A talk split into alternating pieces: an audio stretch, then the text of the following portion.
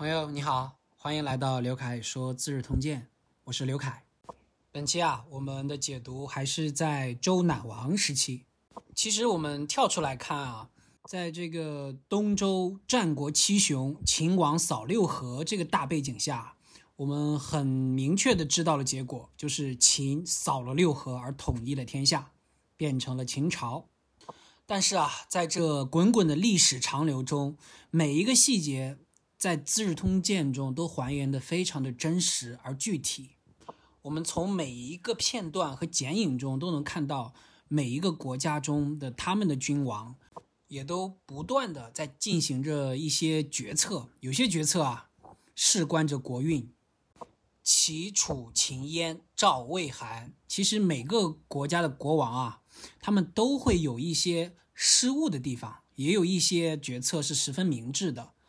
最终，为什么秦国能够脱颖而出呢？大概率啊，和秦王的诸多决策中非常关键的几个决策，用对了人，也做决策做得非常的果断。好，我们继续往下看啊。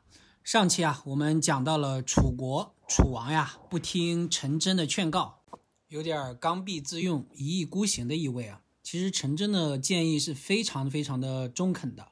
下面的背景就是秦楚两国交战了。我们看正文：三年春，秦师及楚战于丹阳，楚师大败，斩甲士八万，虏躯盖及列侯，执归七十余人，遂取汉中郡。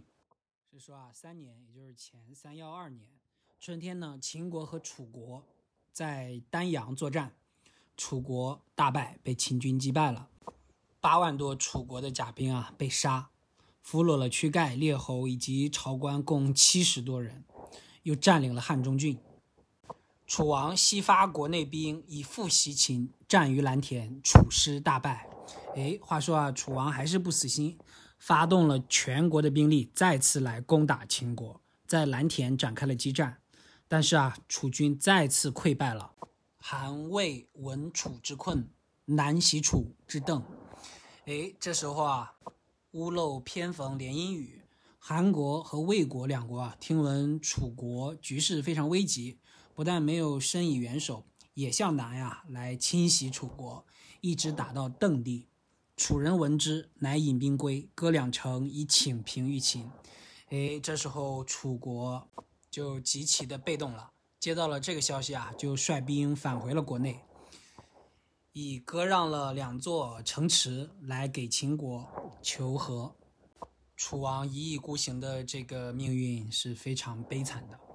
我们继续往下看，燕人共立太子平，是为昭王。昭王于破燕之后即位，吊死问孤。说啊，燕国族人共同把太子姬平拥立为燕昭王。昭王即位是在燕国被攻破之后。他呀，亲自哀悼死去的人，与百姓同甘苦，悲深厚毕，以昭贤者，并且啊，还慰问孤身的百姓，和百姓同甘共苦，降低自己的身份，以后路寻求贤能的人才。这时候，燕昭王还是非常的明智啊，来招纳人才，为郭怀岳，其因孤之国乱而袭破燕。孤及之，燕小力少，不足以报。这时候，燕王就对郭淮说：“啊，齐国趁我国内乱的时候来攻破我们燕国。我深知燕国国土狭小，国力贫弱，没有报仇的能力。然承得贤士与共国，以雪先王之耻，孤之愿也。然而呢，如果真的能够求得贤士一起来治理政事，一雪先王的屈辱。”这是我的心愿啊！先生是可者，得身视之。先生如果遇到合适的人，我一定要亲自侍奉他。郭怀岳，古之人君有以千金使捐人求千里马者，马已死，买其首五百金而返。郭淮说啊，古时候有一位君王派捐人带着千金的黄金求购千里马。找到一匹千里马，却已经死了，就花了五百斤的黄金把马头买回去。君大怒，捐人曰：“死马且买之，况生者乎？”这时候，国君听了就非常的愤怒，捐人赶忙回答说：“连死的千里马都买，更别说是活马了。马今至矣，是吧？千里马很快就会得到了。不七年，千里之马智者三。”不到一年的时间里啊，就得到了三匹千里马。今王必欲之事，先从怀始。如今大王您要招揽贤士，应该从后代我开始。况贤于怀者，其远千里哉？那些比我贤良的人，难道会因路途遥远就不来吗？于是昭王为怀改筑宫，而失事之。哎，于是啊，燕王还真的听取了。郭槐的建议，给郭槐重修宫室，以尊奉老师的礼节对他。于是士争去燕，哎，还真的有效。从那以后啊，贤德之士都争先到燕国。乐毅自魏往，巨心自赵往。乐毅啊，由魏国而来；巨心自赵国而来。昭王以乐毅为亚卿，任以国政。燕昭王任命乐毅为亚卿，把国家大权委托给他。哎，别说郭淮这一招啊，虽然有自我拔高之嫌，但是还是非常有效的。我们继续往下看，韩宣惠王薨，子襄王仓立，是吧？韩宣惠王逝世了，他的儿子韩仓即位，即韩襄王。继续往下，蜀相杀蜀侯，说四年，也就是前三幺幺年的时候。蜀国的宰相杀死了蜀国的国君。秦惠王使人告楚怀王，请以五关之外易黔中地。秦惠王派人对楚怀王说，请求用五关之外的土地来交换黔中。楚王曰：“不愿异地，愿得张仪而献黔中地。”哎，楚怀王说啊，我不愿意拿土地交换。只要能得到张仪，就愿意献出黔中之地。张仪闻之，请行。张仪听说的这件事啊，请求派他前去。哎，自告奋勇。王曰：“楚将甘心于子，奈何行？”秦惠王说：“啊，楚国只有杀了你张仪，才能甘心。你怎么还要去呢？”张仪曰：“秦强楚弱，大王在，楚不敢取臣。”张仪说啊，秦国强盛而楚国弱小，大王您在位一天，楚国是不敢把我杀了的。且臣善其辟臣晋上，晋上得势性姬郑袖，袖之言，王无不听者。况且啊，我和楚王的宠臣晋上关系非常好，晋上平时伺候楚王的爱妾叫郑袖，郑袖说的话，楚王没有不听从的，遂王。哎，张仪啊，就去了楚国，发生了什么呢？我们继续往下看。楚王求将杀之。哎，话说啊，他刚到楚国，楚王就把张仪给囚禁了起来，要杀了他。晋上谓郑袖曰：“秦王甚爱张仪，将以上庸六县及美女赎之。”晋上对郑袖说：“秦王特别宠爱张仪。”要用上庸六县和美女把他赎回。王重地尊秦，秦女必贵而夫人赤也。楚王啊，看重土地，而又对秦国十分尊重，肯定会宠幸秦国的美女，而冷落夫人您啊。于是郑袖日夜泣于楚王曰：“臣各为其主耳。”于是啊，这个宠妾郑袖日夜在楚王面前哭诉。凡是臣子啊，都要为各自的君王考虑。今杀张仪，秦必大怒。妾请子母拒迁江南，无为秦所鱼肉也。如果大王您现在杀了张仪，秦国啊肯定大怒。臣妾请求大王把我的把我们母子送往江南，免得受秦国宰割。王乃赦张仪而后礼之。哎，郑袖这番话还真的有用。楚王果真就赦免了张仪，而以丰厚的礼遇对待他。张仪因说楚王曰：“夫为从者，无以异于驱羊群而攻猛虎，不革名矣。”哎，这时候张仪啊，就在楚王面前进谏曰：“让各国以合纵之策对抗秦国，无异于驱赶羊群去攻击猛虎，很明显是打不过的。今王不视秦，秦结韩屈梁而攻楚，则楚危矣。如今大王您不肯向陈国臣服，那秦国迫使韩国驱使魏国联合攻打楚国。”楚国就危险了。秦西有巴蜀，制船击粟，浮岷江而下，一日行五百余里。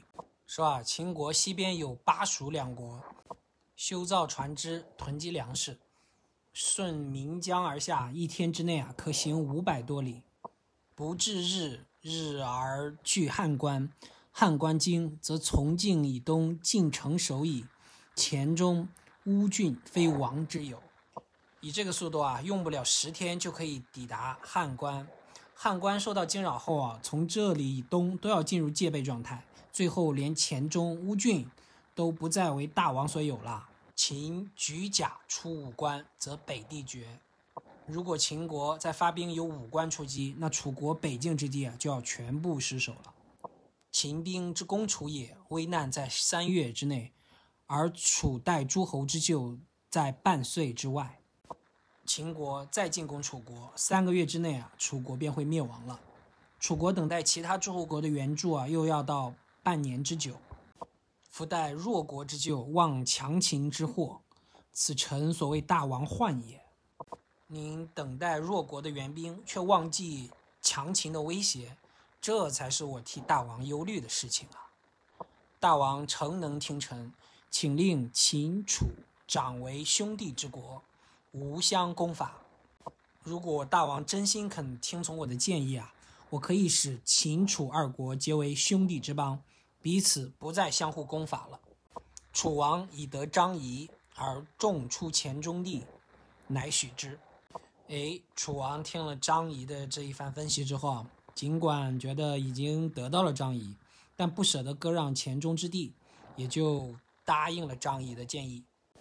张仪遂之韩，说韩王曰：“哎，于是啊，张仪又前去了韩国，劝说韩王说：‘韩地险恶山居，五谷所生，非书而卖，国无二岁之时，建卒不过二十万。’说啊，韩国地势险峻，百姓啊大多依山居住，生产的粮食不是大豆就是麦子，国家的存粮不够两年使用了，现有的兵卒也不超过二十万人。”秦披甲百余万，山东之士披甲蒙胄而会战。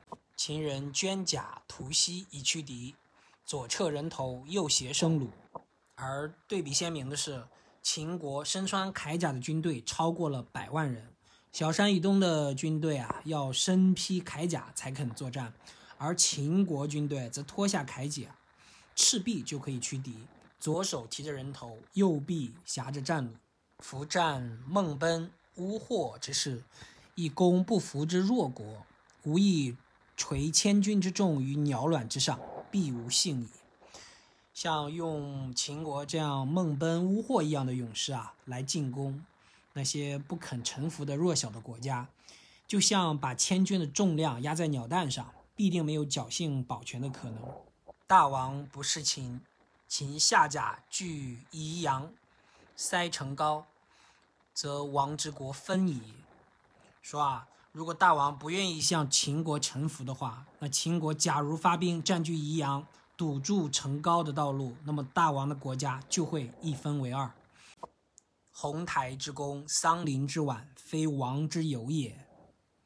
那鸿台的宫室，桑林的园林，将不再属于大王所有了。为大王计。莫如视秦而攻楚，以转祸而越秦，既无便于此者。我为大王诚恳的考虑，不如向秦国称臣，而去攻打楚国，转移灾祸，反而取悦了秦国。没有比这更完美的办法了。韩王许之。嘿，韩王听了张仪这一番劝谏啊，果然答应了他。看来张仪啊，真的又要走一遍苏秦的道路了。但是他的这番功力与劝谏的话术啊，真的是有过之而无不及。甚至比苏秦高一个段位。我们继续往下看，张仪归报，秦王封以六邑，号武信君。哎，从韩国回来以后啊，张仪回到了秦国，来向秦王汇报。秦王呢，把六座城池封赏给他，赐武信君的称号。副使东说齐王曰：“哎，这时候又派张仪向东来到齐国来劝说齐王说。”从人说大王者，必曰：其必于三晋，地广民众，兵强势勇，虽有百秦，将无奈齐何？说啊，那些主张合纵的谋士啊，必定对您说：齐国西边有三晋之地作为掩护，国土广阔，人口繁盛，士兵精猛勇敢，即使有一百个秦国，也奈何不了齐国啊！大王嫌其说而不计其实，大王以为他说的很对，他呢却不曾考虑到现实的情形。今秦楚嫁女娶妇，为昆地之国，韩献宜阳，梁孝河外，赵王入朝，割河间以事秦。如今啊，秦楚两国互相通婚了，成为兄弟之国。韩国把宜阳献给了秦国，魏国将河外送给了秦国。赵国也向秦国来朝见，把河间割让给秦国，以表示臣服。大王不是秦，请驱韩梁攻齐之南地，西赵兵渡清河，至博关，临淄即墨，非王之有也。如果大王您不向秦国屈服，那秦国将驱使韩魏两国的军队进攻齐国南部地区，发动赵国全国之兵，横渡清河，大军直指博关。到时候临淄、即墨等地啊，就不再是大王您的属地了。国一日建功，虽欲事秦，不可得也。齐国被攻击的那天啊，就算再想向秦国臣服，也为时已晚，不太可能了。齐王许张仪，哎，齐王也被他说服了，采纳了他的建议。张仪去，西说赵王曰。大王收率天下以并秦，秦兵不敢出函谷关十五年。说啊，张仪从齐国离开之后，又来到了西边的赵国，向赵王说啊，大王率领天下诸侯来对抗秦国，迫使秦秦军啊十五年不敢出兵函谷关。大王之威行于山东，必亦恐惧，善甲利兵，力田积粟。愁居社畜，不敢动摇，为大王有意都过之也。说赵王您的威名响彻尧山以东，秦国特别恐惧，修整铠甲，训练兵卒，努力耕种囤积粮草。平日里啊也是非常忧虑，不敢有一丝懈怠，唯恐大王您有意督责秦国的过失。今以大王之力，举巴蜀，并汉中，包两州。守白马之金，如今秦国啊，依托大王的力量，攻下了巴蜀，兼并了汉中，围困了二州，驻守白马渡。秦虽僻远，然而兴奋寒怒之日久矣。秦国虽然地理位置比较偏远，然而内心的愤怒又不敢表现出来啊，已经憋屈了太久了。今秦有臂甲雕兵军于营池。愿渡河于张据藩吴会邯郸之下，愿以甲子合战，正殷纣之势。现在秦国在营池驻扎有一批残兵败卒，想要横渡黄河，跨越漳水，据守藩吴，到邯郸城下会合，希望在甲子之日与赵国交战，就像武王征讨殷纣一样。仅使使臣先闻左右。特意啊，先让我来告诉您左右的大臣：今楚与秦为昆地之国，而韩梁称东藩之臣，其现于言之地，此断赵之右肩也。如今啊，楚国和秦国已经结为兄弟之国，而韩魏两国啊已向秦国称臣，齐国又将盛产鱼盐之地啊献给了秦国，这就好比斩断了赵国的右臂。夫断右肩而与人斗，其失党而孤居，求欲无危得乎？被斩断了右臂还与人缠斗，失去了党羽而孤立无援，还想要避免危险，这怎么可能呢？今秦发三将军，其一军塞五道，告齐使渡清河，军于邯郸之东。现在啊，秦国发动了三军将士，其中一支大军截断武道，告知齐国，让他们派军横渡清河，驻军在邯郸的东面。一军军城高，去韩梁军于河外；另一路军队啊，屯兵城高，使韩魏两国的军队进驻河外。义军军于营池，约四国为一，以攻赵。赵服，必四分其地。再派最后一路军队啊，驻扎营池，联合四国，合为一支大军来进攻赵国。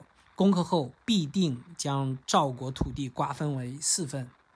臣妾为大王计，莫如与秦王面相约而口相结，常为兄弟之国也。我私下里替大王您谋划考虑啊，最好是当面与秦王订立约定，承诺协定，结为长久的兄弟之邦啊。赵王许之，哎，赵王也被他说服与震慑了，采纳了他的建议。张仪乃北之燕，说燕王曰：“张仪啊，又北上到燕国来继续游说燕王，说今赵王已入朝。”孝和间以示秦。现在啊，赵王已经到秦国来朝见了，奉上了河间之地，向秦国称臣。大王不是秦，秦下甲云中九原，驱赵而攻燕，则易水长城非大王之有也。还是那个套路哈，说啊。大王，您不向秦国臣服的话，秦国即会出兵云中救援，再驱使赵国进攻燕国，那么易水长城就不再属于大王了。且今时齐赵之于秦，由郡县也，不敢妄举师以攻伐。况且啊，现在这个局面，齐国和赵国啊，就好像是秦国的一个郡县，不敢随意出兵进攻别国。今王室秦。常无齐赵之患也。如今啊，大王要是能够陈氏秦国，便长期可以免除掉像齐国、赵国两国的威胁了。燕王请献常山之尾五城议和。燕王啊，也是被他震慑了，就把衡山脚下的五座城池割让给了秦国来请和。张仪归报。魏之咸阳，秦惠王薨，子武王立。张仪啊，返回向秦王汇报这些成果，很非常的显赫啊。还没有到达咸阳的时候，秦惠王驾崩了，他的儿子秦武王即位。武王自为太子时，不悦张仪，说啊，武王做太子的时候就不太喜欢张仪，即即位，群臣多回短之。即位以后啊，许多大臣又经常说坏话来诬陷张仪。诸侯闻仪与秦王有隙，皆叛衡，复合纵。哎，各国诸侯啊，得知了张仪与秦王新的秦王哈有了一些间隙嫌隙，都背弃了之前连横的约定，重新实行了合纵。哎，张仪好不容易说服了各国。停止之前苏秦劝说的这个合纵的政策，好不容易让每个国家都瓦解了他们的联盟，这时候因为一点小小的意外，一些谗言，而功亏一篑啊，这个结果还是非常意外的。我们继续往下看。五年，张仪说秦武王曰：“为王计者，东方有变，然后王可以多割地也。”在五年的时候啊，也就是前三幺零年，张仪劝说秦武王说，也就是新王，臣为大王考虑啊，东方发生了变故，然后大王才可以取得更多的土地。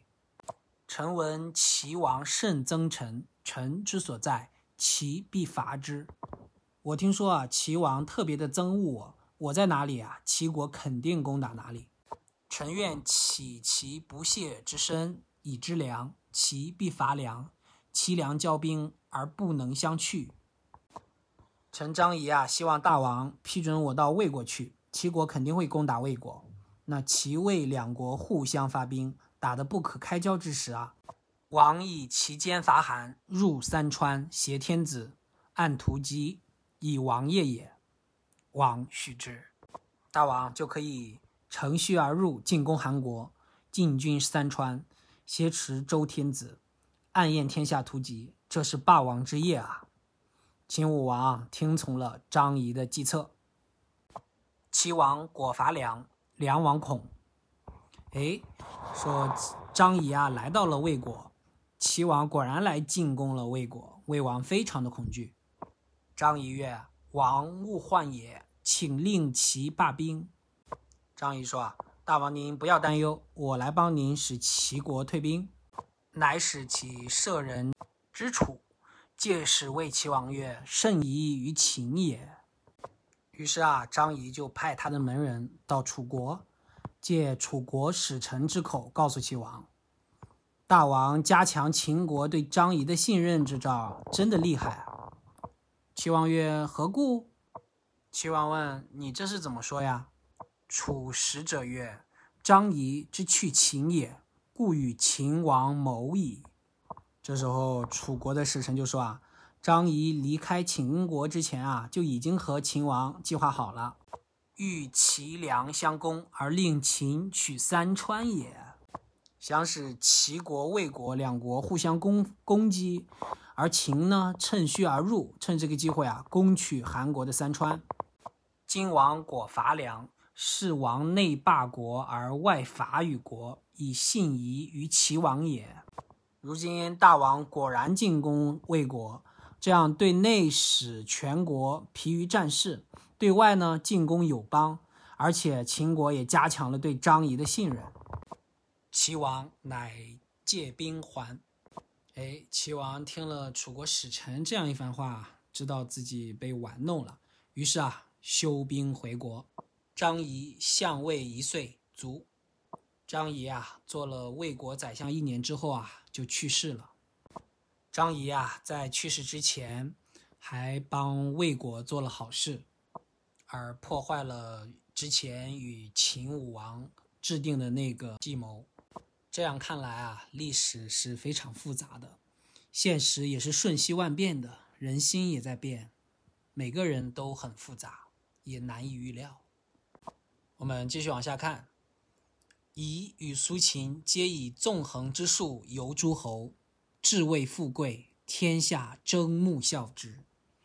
说啊，张仪和苏秦都凭借着合纵连横之术，到各诸侯国进行游说，获得了高官厚禄，天下人啊争相效仿。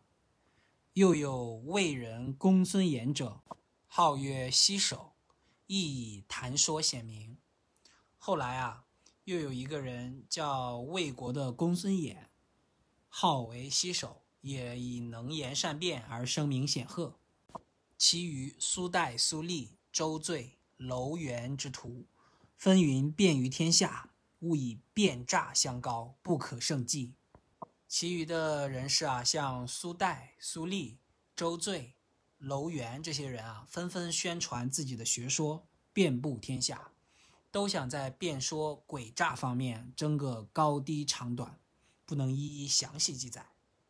而以秦衍最著，这里啊，司马光点出了以张仪、苏秦和公孙衍最为著名。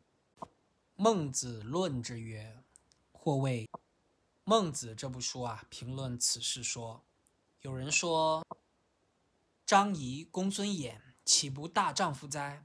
张仪和公孙衍难道不能算是大丈夫吗？一怒而诸侯惧，安居而天下息。哎，怒气一发，诸侯们都恐惧万分。安定的话，他们可以平息天下的战火。孟子曰：“是恶足以为大丈夫哉？”孟子说啊，这怎么能称得上是大丈夫呢？君子立天下之正位，行天下之正道。得志则与民由之，不得志则独行其道。君子处于天下最正大的地位，行天下最正直的道术。得志的话，就将道义推广到人民身上；如果不得志啊，就独自坚守道义。富贵不能淫，贫贱不能移，威武不能屈，视之为大丈夫。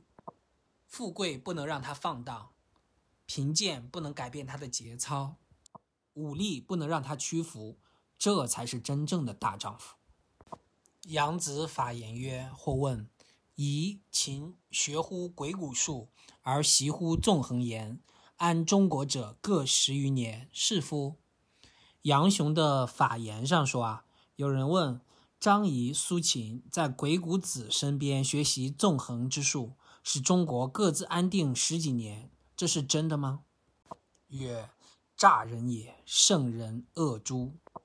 答道：都是骗人罢了。为圣人所厌恶。曰：孔子读而疑秦行，何如也？